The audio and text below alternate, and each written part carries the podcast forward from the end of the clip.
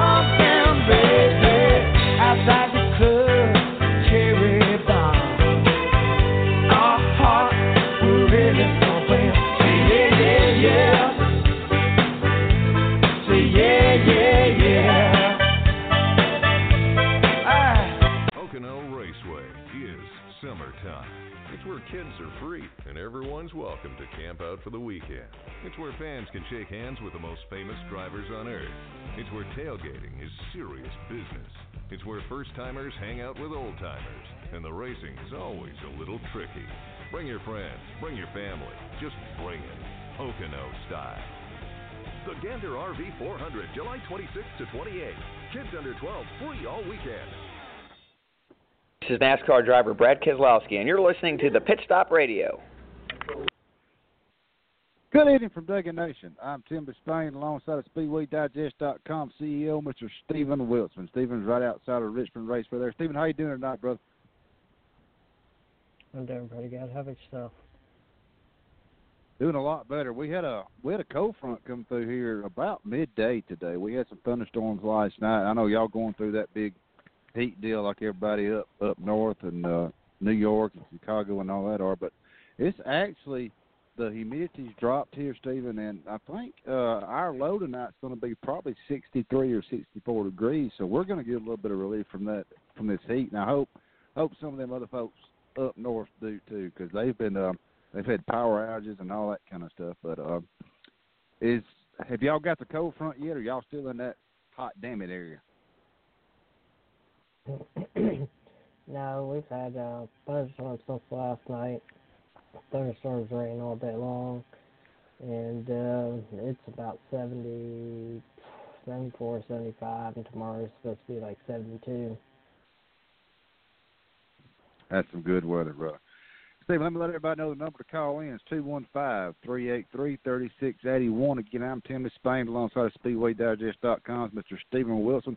Our guest tonight, we got Mr. Jake Griffin. Uh, Jake made the trek from uh, Quincy, Illinois, up to uh, Palmer, Alaska. Steven, he had to go through Canada and all that. I want to, I really want to talk to him about how that logistics and all that work. But uh, he put his late model in Victory Lane up there at Alaska Raceway Park. We're gonna we're gonna talk to him about that, and uh, I know you want to talk to him about his truck deal with Mike Affarano going to Eldora next next week. So, like I said, Jake's going to join us here at twenty after the hour. And Steven, we uh we went to New Hampshire. Kevin Harvick, which I, wait minute, let me go back to Christopher Bell. Let's do uh, let's do the NASCAR Xfinity Series like we always do before I go to the Cup side. Uh, uh, Chris Christopher Bell put that Toyota Victory Lane again there. That young man, I know we have talked uh, upon multiple occasions about, and I I listen to a lot of Sirius XM radio. I say that occasionally on on the show, but I I do, and I especially listen to Bagley and Pistone in the in the morning. And over the past few weeks, probably two or three weeks, they've been talking about where are we going to put this young man, Christopher Bell.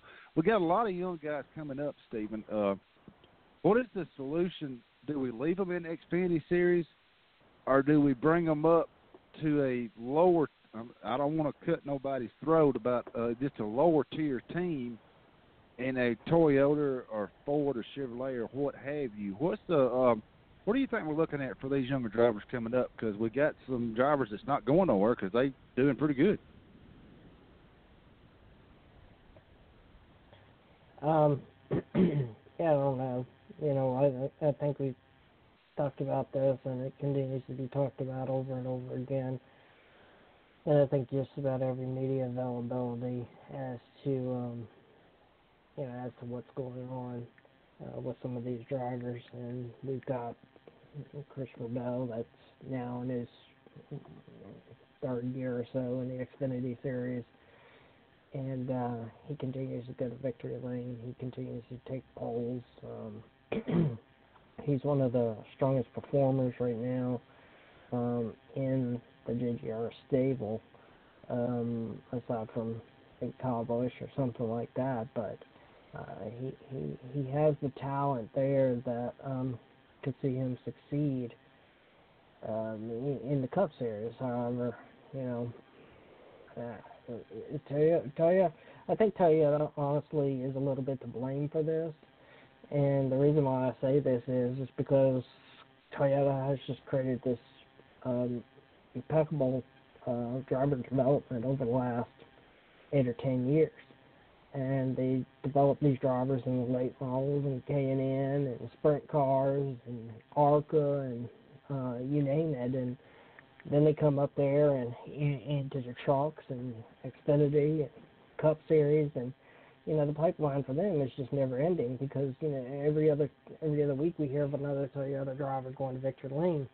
Um, you know Chandler Smith the ARCA series has won three straight in a row. He's a Toyota Racing Development driver.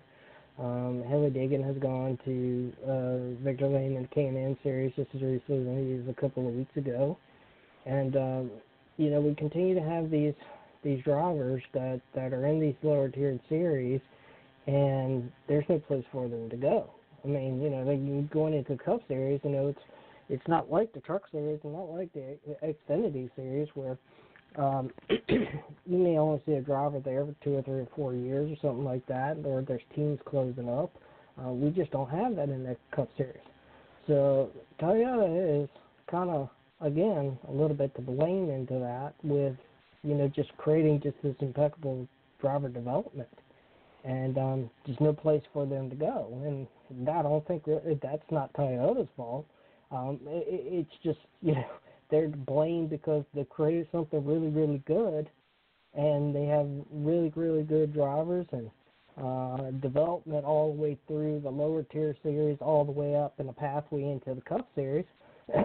but the Cup Series has only got so many seats, And uh, you know, when the drivers get to the Cup Series, they're they're not there for one or two or three or four years. They're there for ten or twelve or fifteen or maybe even longer years. And uh, you know, there's just unfortunately, you know, we could probably field the whole field with uh, you know, 38, 38 or 40 Toyotas every single week. And Toyota will find 50 drivers out there that could potentially have a seat with their talent. So I think it's just the way that they've built that development series that it's just unfortunate that drivers like Christopher Bell are kind of stuck in that uh, kind of that middle uh, they stuck in the middle where he's got the talent to move up, but there's just nowhere for him to go. I agree with you 100%, Steven. It's sort of like uh, Toyota made the bed, now now they got to lay in it, or sort of like a double-edged sword, Steven. I hadn't thought about about it on the perspective that you just put it there, but yeah, we hate to blame Toyota, but like you said, uh, Toyota is sinking a ton of money into NASCAR. You and I have talked about that on multiple occasions. They're they're they're dropping the dimes, buddy. I'm talking about big dimes, and just like you said, it's sort of like uh, sort of like they over uh, overpopulated or what have you. But Steven, uh, before I go on to the uh, media center interview there at uh, New Hampshire with Jason Ratcliff and Christopher Bell, uh, I know we had some sad news come out of NASCAR. We lost Nick Harrison. Nick Harrison was crew chief there at Kaulig Racing for uh, Justin Haley, and uh, you know you and I were texting back and forth, and I actually texted uh, uh, Tony Tony Gibson. I text Bob Pockrass, and didn't nobody really know. And you know you text me and asked was he at the track and all that. Do you have any further info on what exactly happened? I know he passed in his sleep after the Xfinity race that night, and our thoughts and prayers go out to Kaulig Racing, to all of Nick Harrison's family and friends there. But do you have any information that you can pass on? Do they do they know exactly what happened? No, um, still don't know. Um, yeah, they've been kind of tight-lipped at this moment. Yeah, I I just I just want to get out there and just to let our listeners know and let everybody uh our good friends Kaulig Racing there and Nick Harrison. I was friends with Nick on Facebook and uh want to let everybody know our thoughts and prayers are with are with the team of the Nick Harrison family at this at this bad situation. Steven, uh, let's go and listen to uh uh Jason Ratcliff, Christopher Bell a little bit there in the media center right before uh we've got Jake Griffin coming on. And uh, again, the number to call in is two one five three eight three Two one five three three thirty six eighty one. I'm Tim Spain alongside SpeedwayDigestRadio.com, Mr. Steven Wilson. We will now begin our post-race media availabilities. We are now joined by our winner, Christopher Bell, and winning crew chief, Jason Ratcliff. Congratulations, guys. Thanks for, for popping in. We'll go ahead and open it up for media questions. If you have one, please raise your hand and we will get to you as soon as possible. Start right here in the front. Hello, Jason. Hey. Hi. How's it going? Good. Just comment on your short track program and, this guy's ability to implement it. You know, since uh, since we started last year, it's just been it's been pretty good. You know, we uh, we hit on a package that works for us, and um, obviously with Christopher's background, I think you know that kind of suits his driving style, and especially at tracks like this where you know you get into traffic pretty quick and you have lane options, and you know I felt like we were a little bit quicker than those guys today, but where he would really stretch it out is when we get to lap traffic, and he would start working the working the lap traffic just better than those guys. So he fits his style. Um, I mean, I think our intermediate program's strong as well, but um, but we've definitely been good on the short tracks. That's been our bread and butter so far. Uh, so we'll just keep capitalizing on that. We'll go over here to the right to Jerry, and then right back over here. Jerry Jordan kicking the tires net. Christopher, talk about your, domination out there, basically. I mean, and, you and Bell, I mean, you and uh, uh, uh, Cole seem to be going back and forth of wins, tit for tat. What are you thinking about this overall season? I think the season's gone really well so far. We're um, we just need to keep clicking away here. We're going to Iowa next week, which should be another really good racetrack for us. So I should have a shot at it. And then after that, it's coming into a, little bit of a rough stretch for me as a driver. The road courses. I love Bristol, but uh, I'm not much of a road racer. So we we had moments where we were pretty good last year at the road courses. So hopefully we can, or I can put it all together. I know my my cars will be good. So I'll have Kyle as a teammate at Watkins Glen, and um, hopefully I can learn some from him and be competitive. We'll come right down here. Congratulations, uh, Sherman Whitman, WPKC Radio, Fitchburg, Mass. You led for all but 14 laps. What do you credit that to? Uh, I just credit it to a great race car. That's that's the biggest thing, and and I it keeps getting pounded into my head week in and week out that uh, the race cars are the ones that the race cars win the races. Um, the drivers just kind of uh, are along for the ride. So Jason keeps giving me great race cars, and that's uh, that's what the key is. The race car, yes, but isn't it something about the driver too that makes it happen? Absolutely. Man, I just I just hold the wheels. So um, all my job is is to make sure that the race car goes around the racetrack as good as it can, and um, you know my team are the ones that win the races. We'll go to Bob.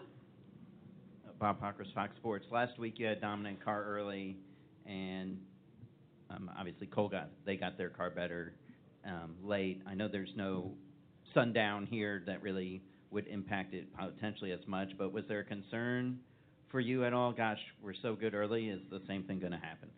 A little bit. It's definitely intimidating whenever you lead the entire race, but uh, it was a little bit different this time because the double zero is kind of keeping up with us a little bit in the first stage. So I had a little bit more direction to to point Jason on why you know why I couldn't continue to stretch the lead out, and then uh, yeah, I guess uh, I guess the biggest difference was obviously the sun didn't go down, so the track didn't change very much, but uh, we just executed all day. My pit crew did fantastic. Uh, we never lost positions on pit road. Restarts worked out in my favor. Never lost positions on restarts. So uh, just everything worked out today. We'll go down to Bo- uh, to Jerry and then to the back. Jason, for you, real quick, you've been with a lot of drivers, a lot of, a lot of good drivers. So what do you see in Christopher, and, and what do you see his potential going from here? I get this question every time we come here. That, that's awesome. I love it. So uh, he obviously, I mean, I think I think his record shows it. Um, I heard someone today in qualifying mentioning um, his win to start ratio, which I didn't even realize. I'm like, wow, that's amazing. Um, I mean, that's in a different category right there. So you know, what else do you say? I think that that uh, speaks for itself, and I think for as far as his future goes, I mean, eh, you know, like I say every time I get asked this question, it's it, he he can go as far as as he wants to go. I mean, I think that uh, he's on the right path. I don't think he has to be in a hurry about it. He's doing good things right now. He's learning. Um, I think there's a lot of a lot of a lot of cars out there that uh, would love to have put one of his seats in it. So uh, he's being patient. He's doing a good job of executing each and every week and, and building on that. And uh, you know, we'll just see what tomorrow holds. But I think it's, he's got good things in store for him. I hate doing that. You know, I, I mean, I don't think so. Um, he, his driving style is different than. You know, I've worked with Kyle, and we know he's he's amazing. He's probably one of the best the sports ever seen. Um, they have different driving styles, and um, Christopher does things um, at this stage of his career better than Kyle did, did, but Kyle did things better than Christopher. So I think my challenge to Chris for each and every week is, hey, these are the areas that we need to grow on. These are the areas that you do really well that come natural to you, that are amazing. And and I've worked with some great drivers, so uh, I feel like I've I've got a pretty good measuring stick on where he needs to be there. Um, but then these are the areas we need to work on, and and the great thing about him is he he takes it to heart and he says, all right, well, I'm going to work on it. And every week he goes out and he does better in those areas. So I think he just um, I don't think we really know right now. I mean, he's sitting beside me, so it's tough to speak too much. We won't get him out of the room. His, his head will keep swelling up, but uh, he's pretty good, man. He's pretty good. I think, uh, like I said, I think his record um, speaks for itself, and um, we got to we got to keep him humble, you know. So he keeps digging, um, but he does, he actually does a good job of keeping his, himself humble. And, you know that statement a while ago about it's all about the race car. I think everyone in this room knows better than that. Um, I've had a, a lot of good race cars and couldn't win races with them uh, without the right guy behind the wheel. So we're doing good things. Um, I'm proud of him. Uh, you know, he just he keeps working hard, and um, it's exciting to see you know where he's going to go in the future. Yep. Steven, that was uh, Christopher Bell, driver there, and uh, his crew chief Jason Ratcliff in the media center there after he won the Xfinity Series, series race there at New Hampshire Motor Speedway. Just like I brought up earlier, uh, the way Jason was talking, like you, you know, I know you and I were were listening to that. He he knows it's just a matter of time, but you know, like you and I said, we don't know where we're going to put him. But Christopher Bell and Tyler Reddick you got all these guys going to Homestead this year. This is going to be the Final Four Championship weekend there at Homestead Miami Speedway, and you and I, my darling wife Suzanne, we're going to attend it. I'm lucky to be able to go to that. But who do you think we look at going into Miami as one of the front runners? Christopher Bell or Tyler Reddick, your last year's champion in the NASCAR Xfinity Series? Um, I think Or- both of them are.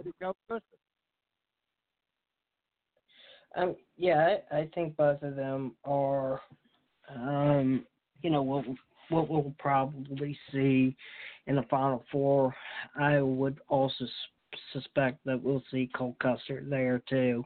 Um, beyond that, um, you know, there there's a little bit of shifting that can go on in the next couple of uh, next couple of weeks or so and um, from there, um, I don't know. I, I think we could. I think there's probably at least a couple more drivers in there somewhere that we could probably look at, but right now, I think those are the three that we're going to look at in the series. Is probably most definitely. Um, you know, I'm kind of bouncing back and forth on, you know, Justin Allgaier or, um, you know, we also got uh, I, I, I, I don't know. I, I, I, I think right now Reddick, Bell, and Custer are pretty much locked in. Um, yeah, and it's kind of close in the next couple through. So I don't know. You know, we there's still some time left that you know a driver can pull off a win, and you know Xfinity Series this year we've only got four Xfinity Series regulars that have pulled off a win. So um, you know, the top three have something like 13 or 14 combined between themselves. So, um, yeah, you know, I, I, I, don't know. You know, we I, we may have a surprise. We've still got a couple of races to go, and you know, it could almost be anybody's game at this point. I would definitely agree with that. And also, we've got AJ Allmendinger. He's coming back, going to run a uh, road course race there. Uh, uh, don't quote me where it's at. Is I don't remember where it's at, Steve, but AJ Allmendinger is going to run a cup race. Uh, cup race. Xfinity Series race there with Kaulig Racing, which I know it won't make a difference because you know you have to when you when you when the season starts, you have to declare which series you're going to run for the championship. Of course, you have to try to you have to make every race, and AJ Allmendinger will not be eligible. But going to that road course race there with AJ Allmendinger being such a hell of a damn road course driver, he can throw a kink into all this stuff too. Also with Bell, Custer, and uh, Cindric, and all them, Steve. Um, I mean, he could. Um, he doesn't have to make every race, but he has to be in the top 20 and win a race. The same thing that Chastain just faced in the Truck Series, and you know, he's both inside the top 20 and has his win. So um, he he's pretty good to go there. But um, yeah, uh, you know, I think you know, I think it goes back to years ago when we used to see a lot of these. Um, uh, you know, road course ringers that would show up at uh, places like Watkins Glen or Riverside or uh, Sonoma and, you know, all these other places that we used to go to and some we don't go to anymore. But, um, I think the talent out there just got to, to the point where mm, you, you know, you have to be good at these too. Uh, and, and with the Xfinity series, they, they run like, uh, Mid Ohio, Road America, um, you know, they run more road courses than the Cup Series do. So, you know, these drivers have to be, um, you know, good at these too. And just because AJ Allmendinger comes in and, you know, he's got his best background in road course racing and some of his best finishes are in road course racing in, in NASCAR, um, you know, the rest of these drivers in the field, they've, they've had to adapt to the point where they have to be good at these events too, and maybe they're not the best at these events, but they still have to be good at these events.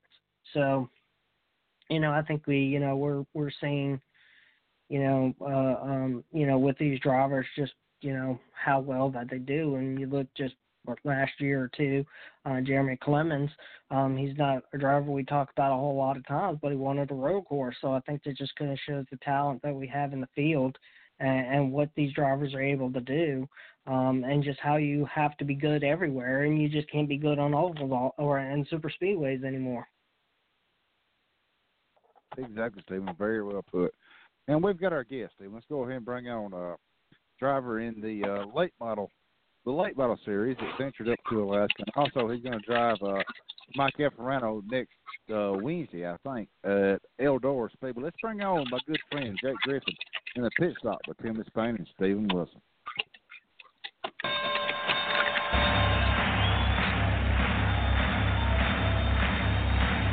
Ladies and gentlemen, welcome to the main event.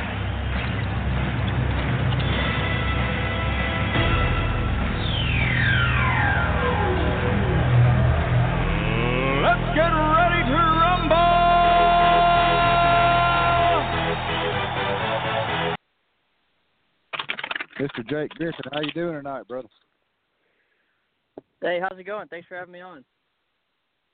Going good, Jake. Thanks again for coming on. We've had you on multiple times, but again, we got you on this this week. Uh, you won the late model race up there in Alaska, brother. I mean, there's there's a lot of folks don't even know there's a damn racetrack in Alaska.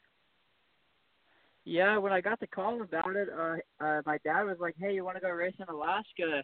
Uh, this guy wants us to go up there." And I was like, "Racing in Alaska? I didn't think that was a thing." So yeah, we went up there and uh, had a great time. Just an amazing facility up there. Um, definitely a first class racetrack, and I don't know if you saw the pictures, but the uh, view there is amazing. You can't beat it. I did. I got the note on there. I seen the pictures on AlaskaRacewayPark.com also. And Jake, uh, I want to you know sort of cover this late model deal with you, and I'm gonna let Steven SpeedwayDigest.com cover your upcoming truck deal there with Mike uh, Affarano there at uh, Eldora Speedway. But some of the logistics, logistics, can you let some of our listeners know? You know, you have to go across Canada to get to Alaska, and far as your far as your hauler and far as your car going up there, was that was that tough getting through the border security? I mean, you know, just sort of let some of our listeners know exactly how far you guys had to go to get to Palmer, Alaska.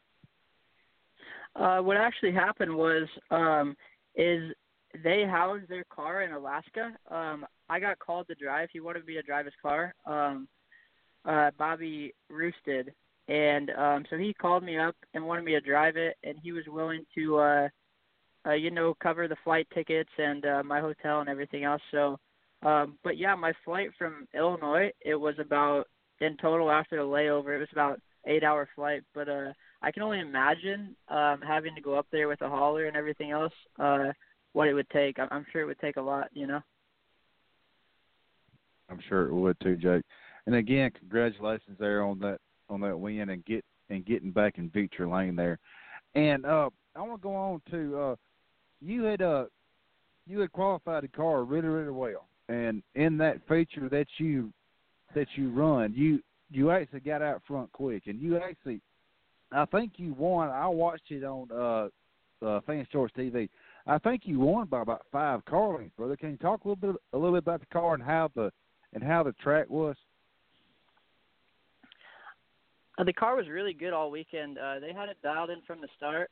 Um, on practice day the day before, um, it was so fast. Uh, it took me only because the car was so good. It only took me about I'd say 15 laps to actually get up to speed, and it was actually my first time. It was my second time in a race car in three years, and my third or and my first time on asphalt in three years. Um, so it took me about 15 laps to get up to speed. That's how good the car was. And uh, once we got to speed, it took me about 20 more laps to get within two tenths of the track record. Uh, so the car was uh, dialed in all weekend.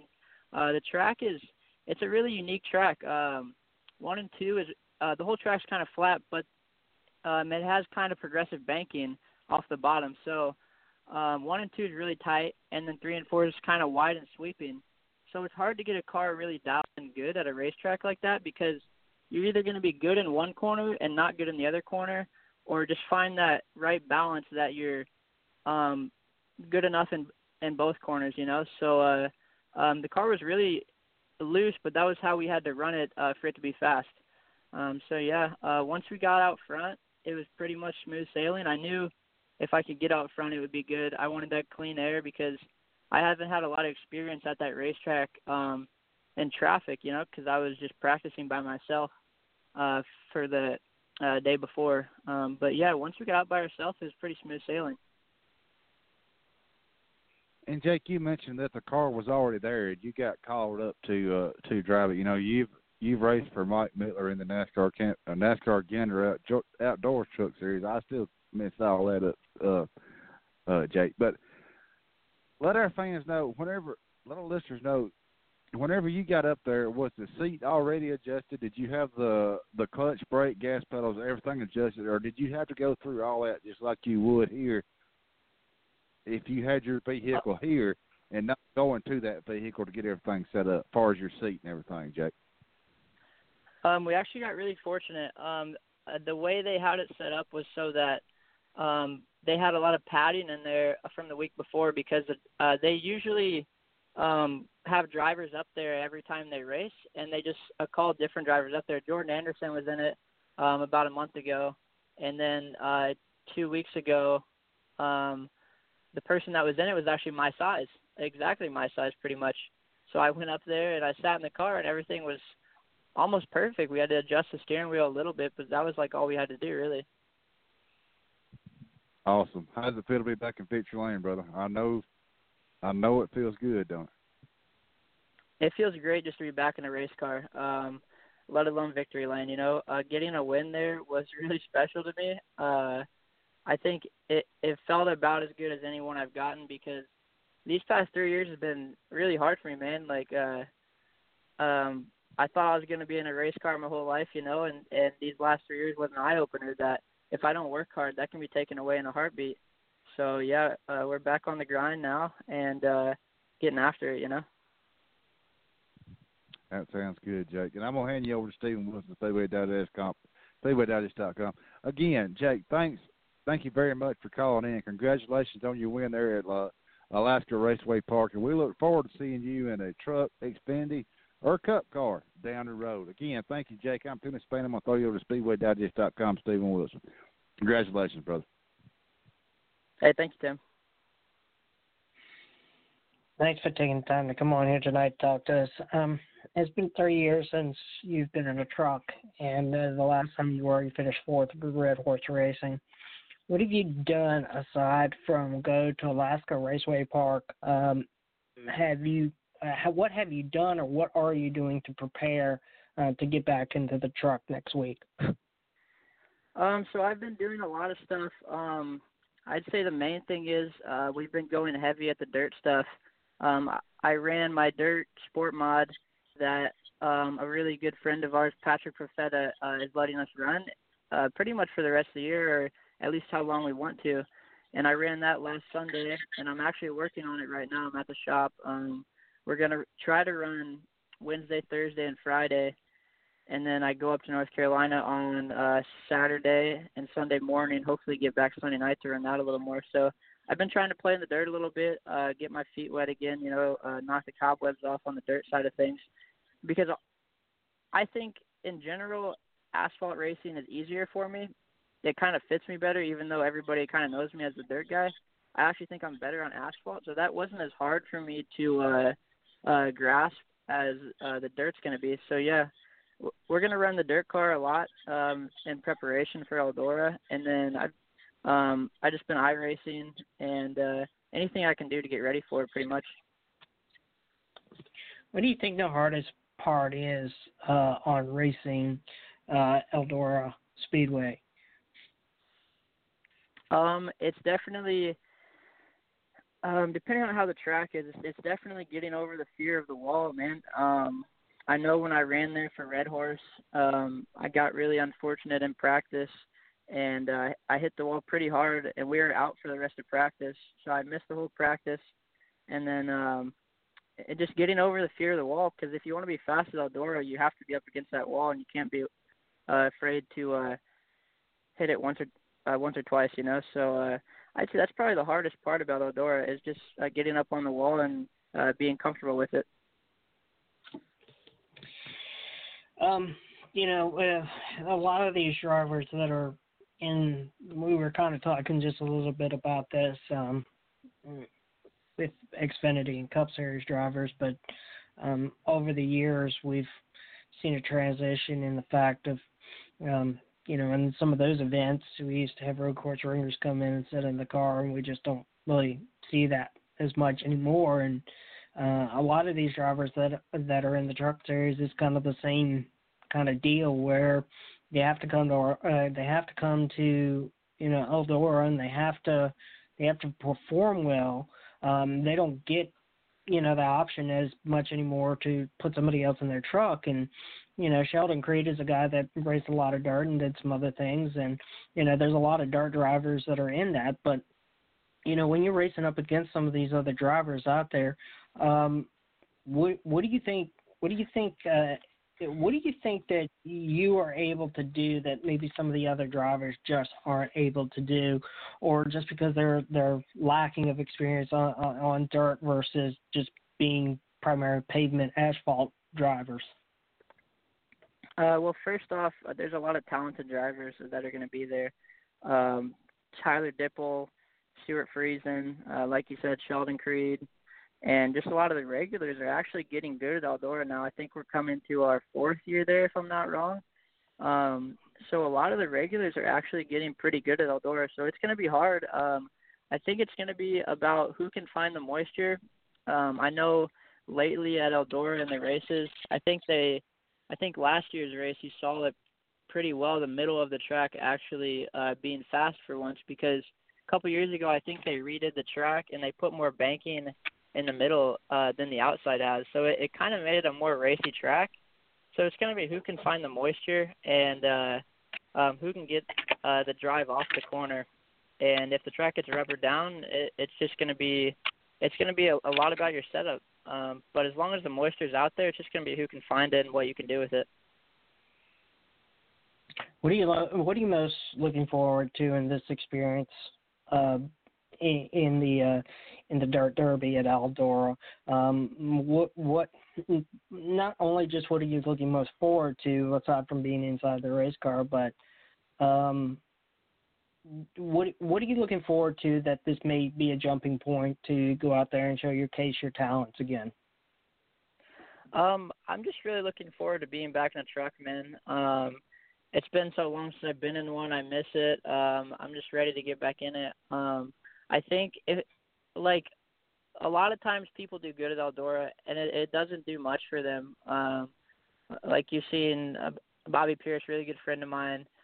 Um, he has ran exceptionally well at Eldora every time he's been there, and uh, he didn't really have any uh, people that wanted to pursue him in NASCAR. So it's going to be a tough road for sure. Um, Bobby's a wheelman, um, uh, but hopefully hopefully uh, we can run really good there and uh, maybe get a couple more races in the truck series later this year It's on asphalt tracks and uh, and good equipment so that I can show what I can really do on the asphalt because like I was telling Tim earlier, I think I'm I think I'm better on asphalt than I am at dirt, but nobody's really seen me in good equipment on asphalt. So that's uh, in the truck series.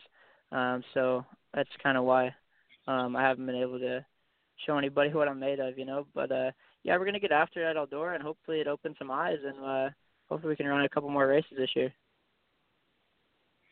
Um, my last question is, and you know, and, and it's kind of a, you know, uh, I don't know. I guess it's just kind of a question that a lot of people ask all the time, but just what is the difference? You say you're really good on on racing asphalt than um, you know than, than the dirt side, but what, what exact what what is like what is the difference between racing on the two?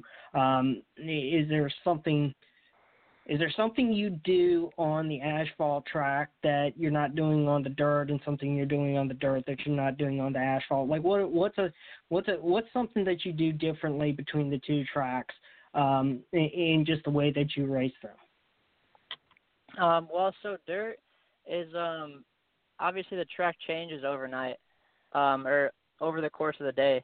Um, so you're gonna have to adjust to that. You see that sometimes when tracks heat up on asphalt and cool down, uh, but not as much. Um, you don't have spotters. You don't have mirrors.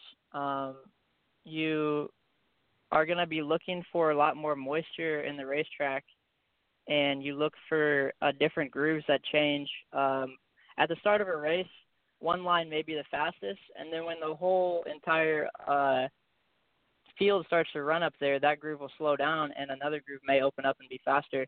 You don't really see that as much on asphalt because usually there's a preferred line, and that line sticks. I mean, uh, sometimes at the cup tracks, you'll see Larson.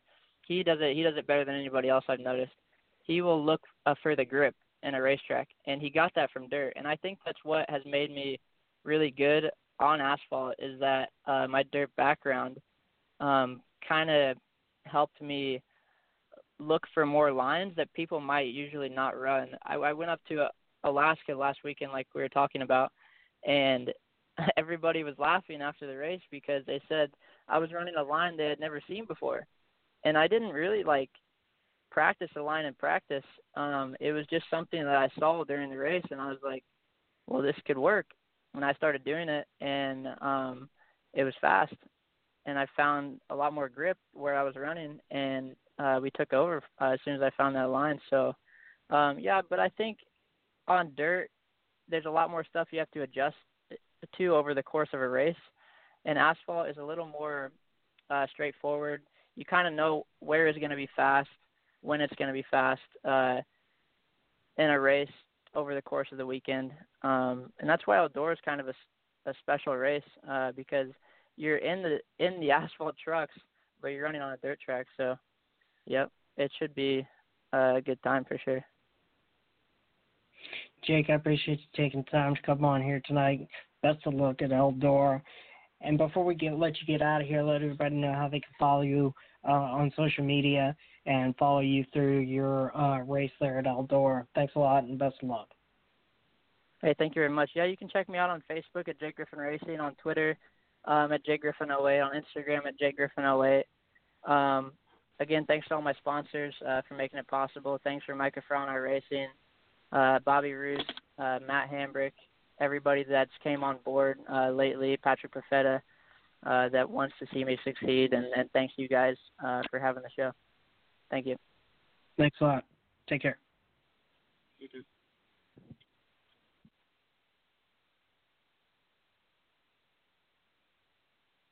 Jake Griffin there, Steven. Uh, you posed a question there about uh, about the dirt versus asphalt, and he talked a lot about dirt, but then he said he's better on asphalt. And it, the the question that you posed to him, he kept going back to looking for moisture on the dirt.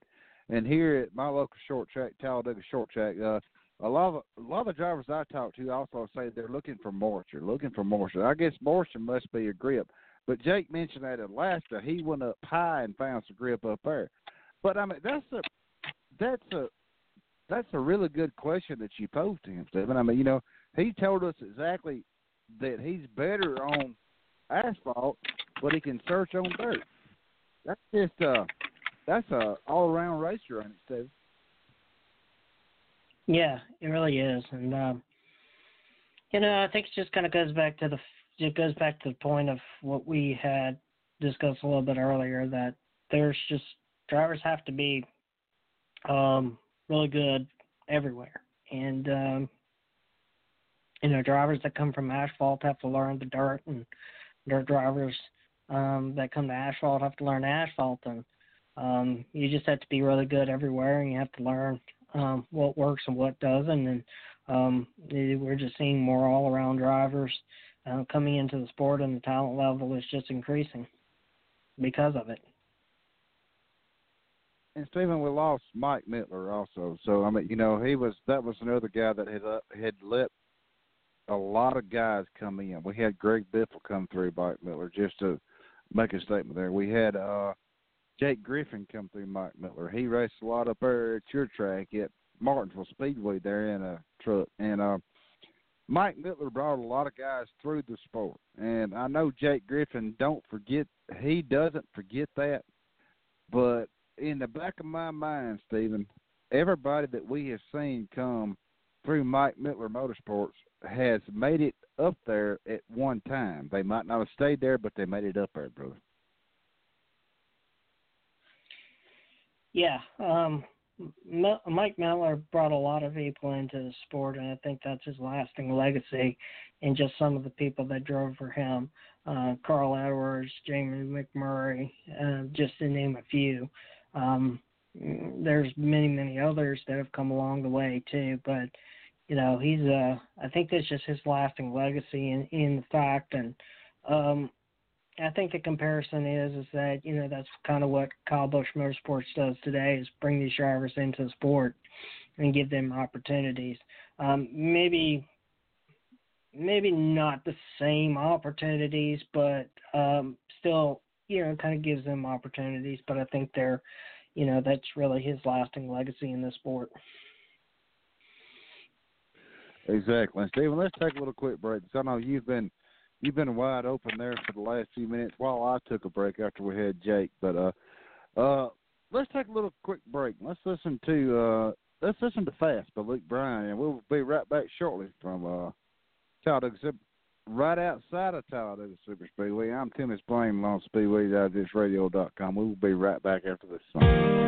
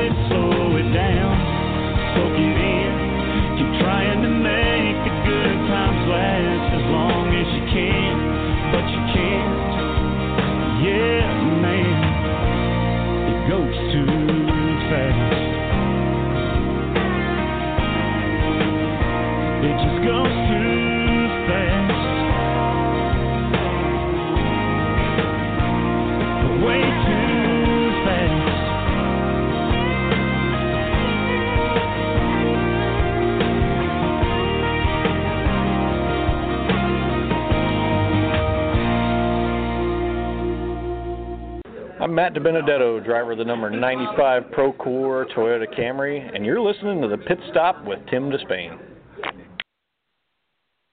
We're back live from Duggan Nation. I'm Tim Spain alongside of SpeedwayDigest.com's Mr. Steven Wilson. Steven, uh, we had Jake Griffin come on there, and uh, he had a lot of insights. But uh, let's go ahead and jump into the Monster Energy NASCAR Cup Series deal there. Uh,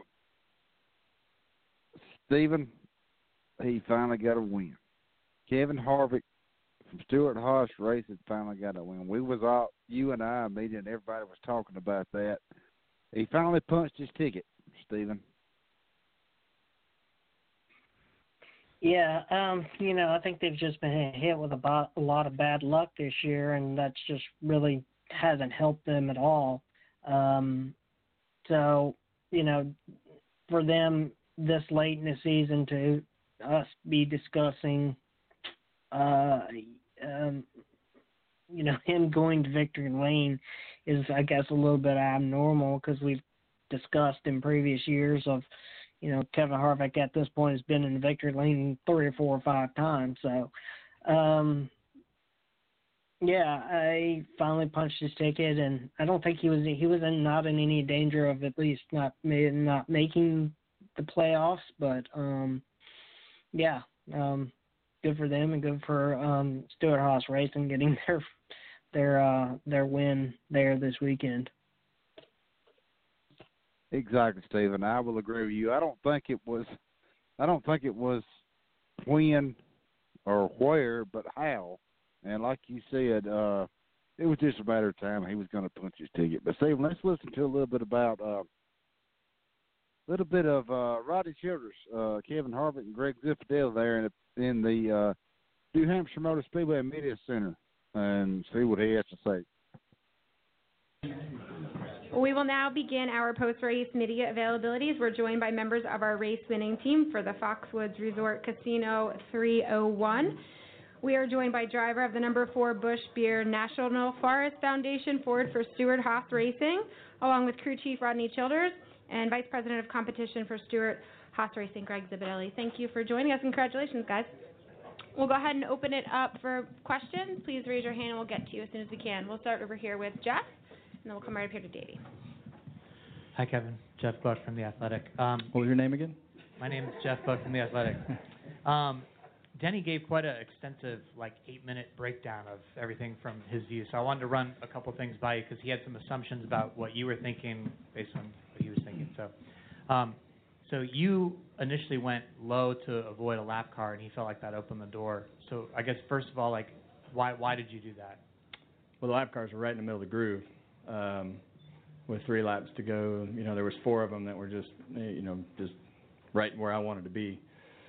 So I had to do something, and I didn't want to lose momentum, and and I was hoping that you know you could catch a break, and and you know as soon as I got to him, the front of my car just didn't turn as well, and and that's really where his uh, tire deficit or my, our tire deficit showed showed up um, in clean air. You know we were, you know where we needed to be, and and you know ran faster than we had run all day. So um, you know, the, the the thing that it comes down to is the call that Rodney made in putting us in control of the race.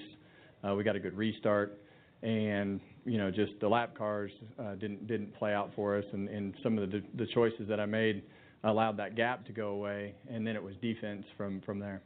So he said, so once he got position on you, um, he felt like Wait a second, he never got position on me. Well, in, in one and two, he was side by side. Yeah. So he felt like you you both were going down the backstretch like pedaling it. Like he thought that you were both kind of trying to decide with each other like who really wants to lead here, um, because he thought if if he led that you would probably get behind him and push him up the track. For sure. So, um, did you? I guess did you feel that way? And then he he thought his mistake was that he should have had the power position on you on the bottom instead of going yeah. on the top and letting. I agree with do that. Yeah. You know, I think um, you know for for me, um, I knew that he was close enough that he was going to take a shot, and you know, as soon as he got the opportunity, and um, I knew I didn't need to be in the third lane. Um, I knew he was going to try to, you know, go through the middle lane and just try to get into the left rear and get me out into the fourth lane, and there's just no grip out there. So I knew uh, going in the corner, I'm like, I'm going down here. He's going to hit me. I just need to survive the hit. Um, and luckily, I timed it. I got lucky in timing it so that as soon as he hit me, I was on the brakes and was able to keep the car straight, slow his momentum down. He got up beside me, and then at that point, I was half throttle coming off the corner. I'm like, you know, he, it, at that point you want to you want to have the the last shot, you know, going into into turn three, and he let off a bunch, and I'm like, okay, well that's fine. I'll take the bottom here, and and just. Uh, um, you know, I, I I didn't know what he was going to do from there. When as soon as I saw him, I just kind of let the car have its head, and you know, he got into the right rear quarter panel, and I was coming up at the same time to try to to block, and it knocked the front end out from underneath his car, and and we were able to to drive up off the corner. So uh, it turned into a wild finish. Um, you know, just honestly because it just I couldn't I didn't get through the lap cars, navigating the lap cars well enough.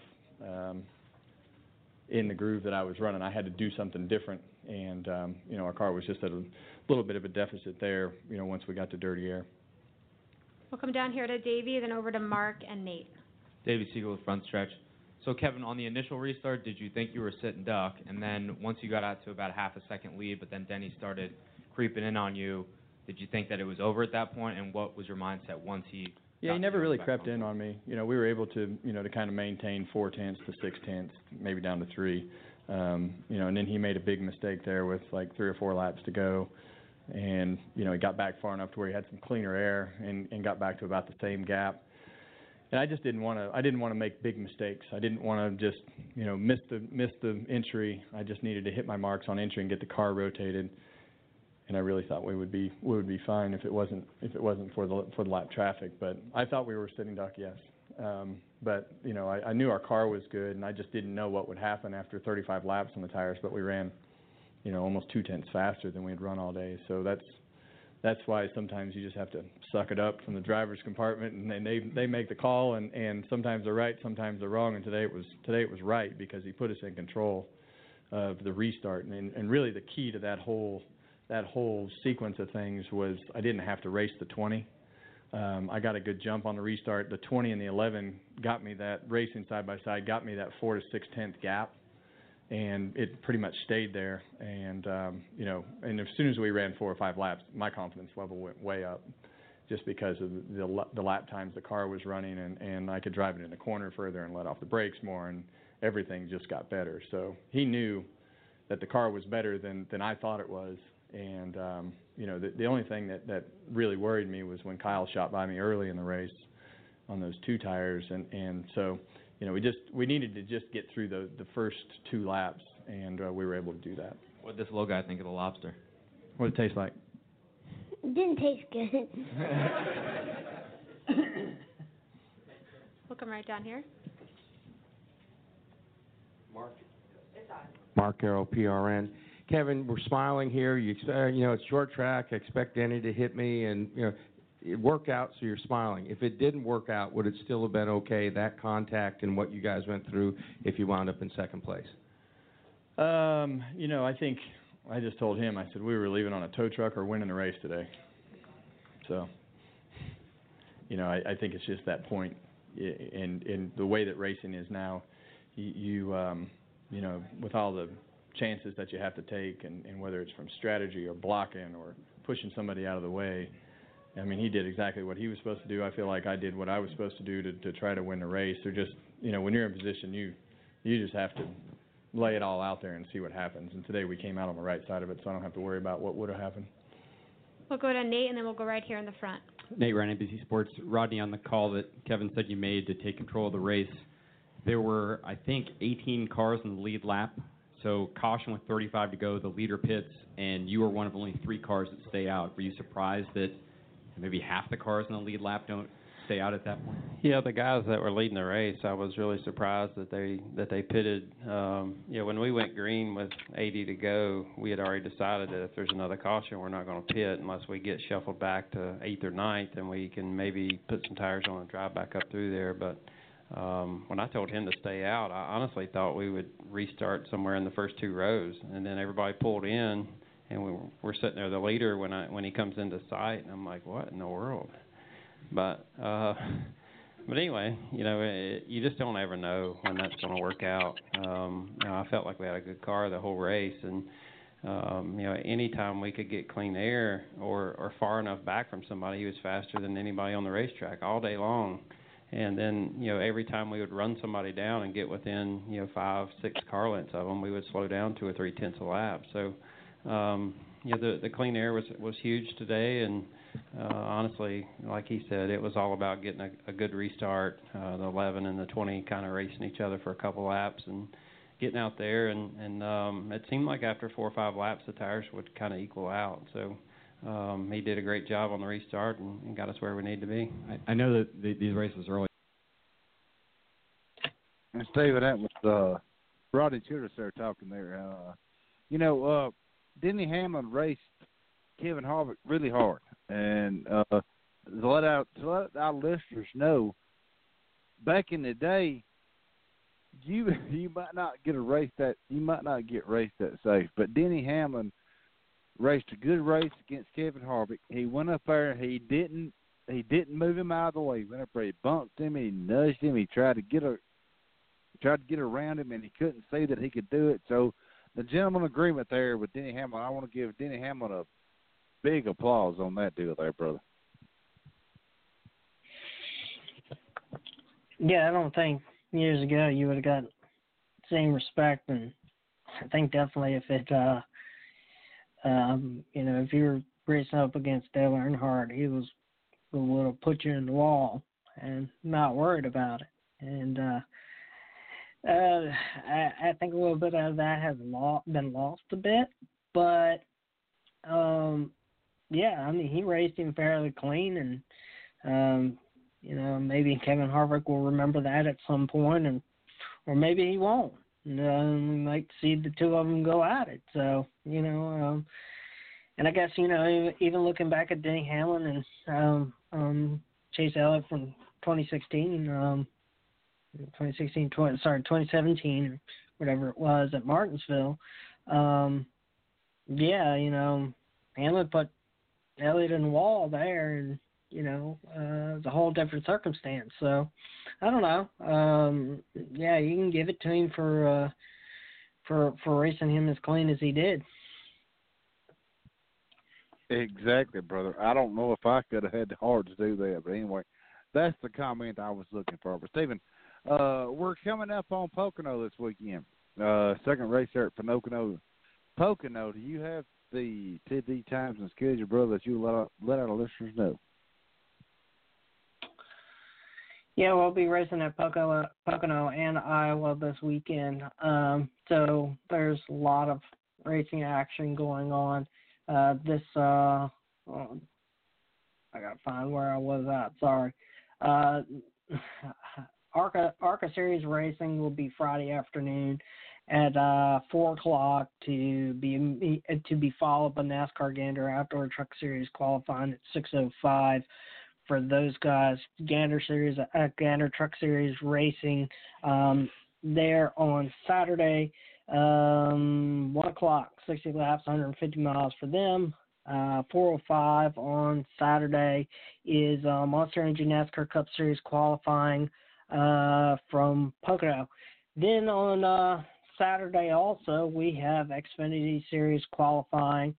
Uh, good lord, there there's so much going on. I'm trying to figure out where where everything is. um, Oh, getting sorry. Xfinity Series qualifying is at 12:05 on Saturday from Iowa. Five o'clock. Xfinity Series Racing U.S. Cellular 250 out there, 250 laps, 218.75 miles, and the uh, mm, then also on uh, then to back up just a little bit on uh, Friday night at 8:30 NASCAR K&N Pro Series East and West Series combination race there uh, and Iowa 150 laps, 131.25 miles for them. Then on Sunday, we've got the Gander Outdoors 400 from uh, the Pocono Raceway, 3 o'clock, uh, 160 laps, 400 miles. NBC SN will have the coverage. MRN, uh, Sirius XM will have the radio coverage for that uh, event on Sunday. Amen, brother. Take a breath. Thank you very, thank you very much for that. And Steven, before we jump out of here, I want to thank Jake Griffin there. Uh, he went up there and run that late model race at Alaska Raceway Park, won it, and he's going to Eldora to race for Mike Affarano Motorsports and the Truck Series there on the dirt. And again, Steven, thank you very much. I want you to let everybody know they can follow you on social media and your website, brother, and we'll jump out of here. You can follow us at Speedway Digest on Twitter, Facebook.com slash Speedway Digest, and SpeedwayDigest.com. Steven, thank you, brother. Tell AM and the boys we said hello, and I'm gonna try to do this touch screen and get out of here. And I think next week uh we have our guest. Before I let you jump out of here, our guest Scott Page from Jayski is coming on, correct? Yes. Okay, ten four. And to let you know, I'm gonna go ahead and say it right out here on live air. Uh, uh, I've got Wayne Alton wants to come on. Uh, Daniel Hamrick told me how to get in touch with his deal and get them on. But but uh, next weekend, uh, seven twenty Eastern time, Steven has Scott Page from Jayski. Jayski is a big, big, big information site there. But again, Steven, thank you very much. We're going to say good night from Talladega, Alabama. I'm going to play, the, play this last song, uh, Whip Appeal by Babyface, and we will talk to you next Tuesday evening, live from Talladega, Alabama.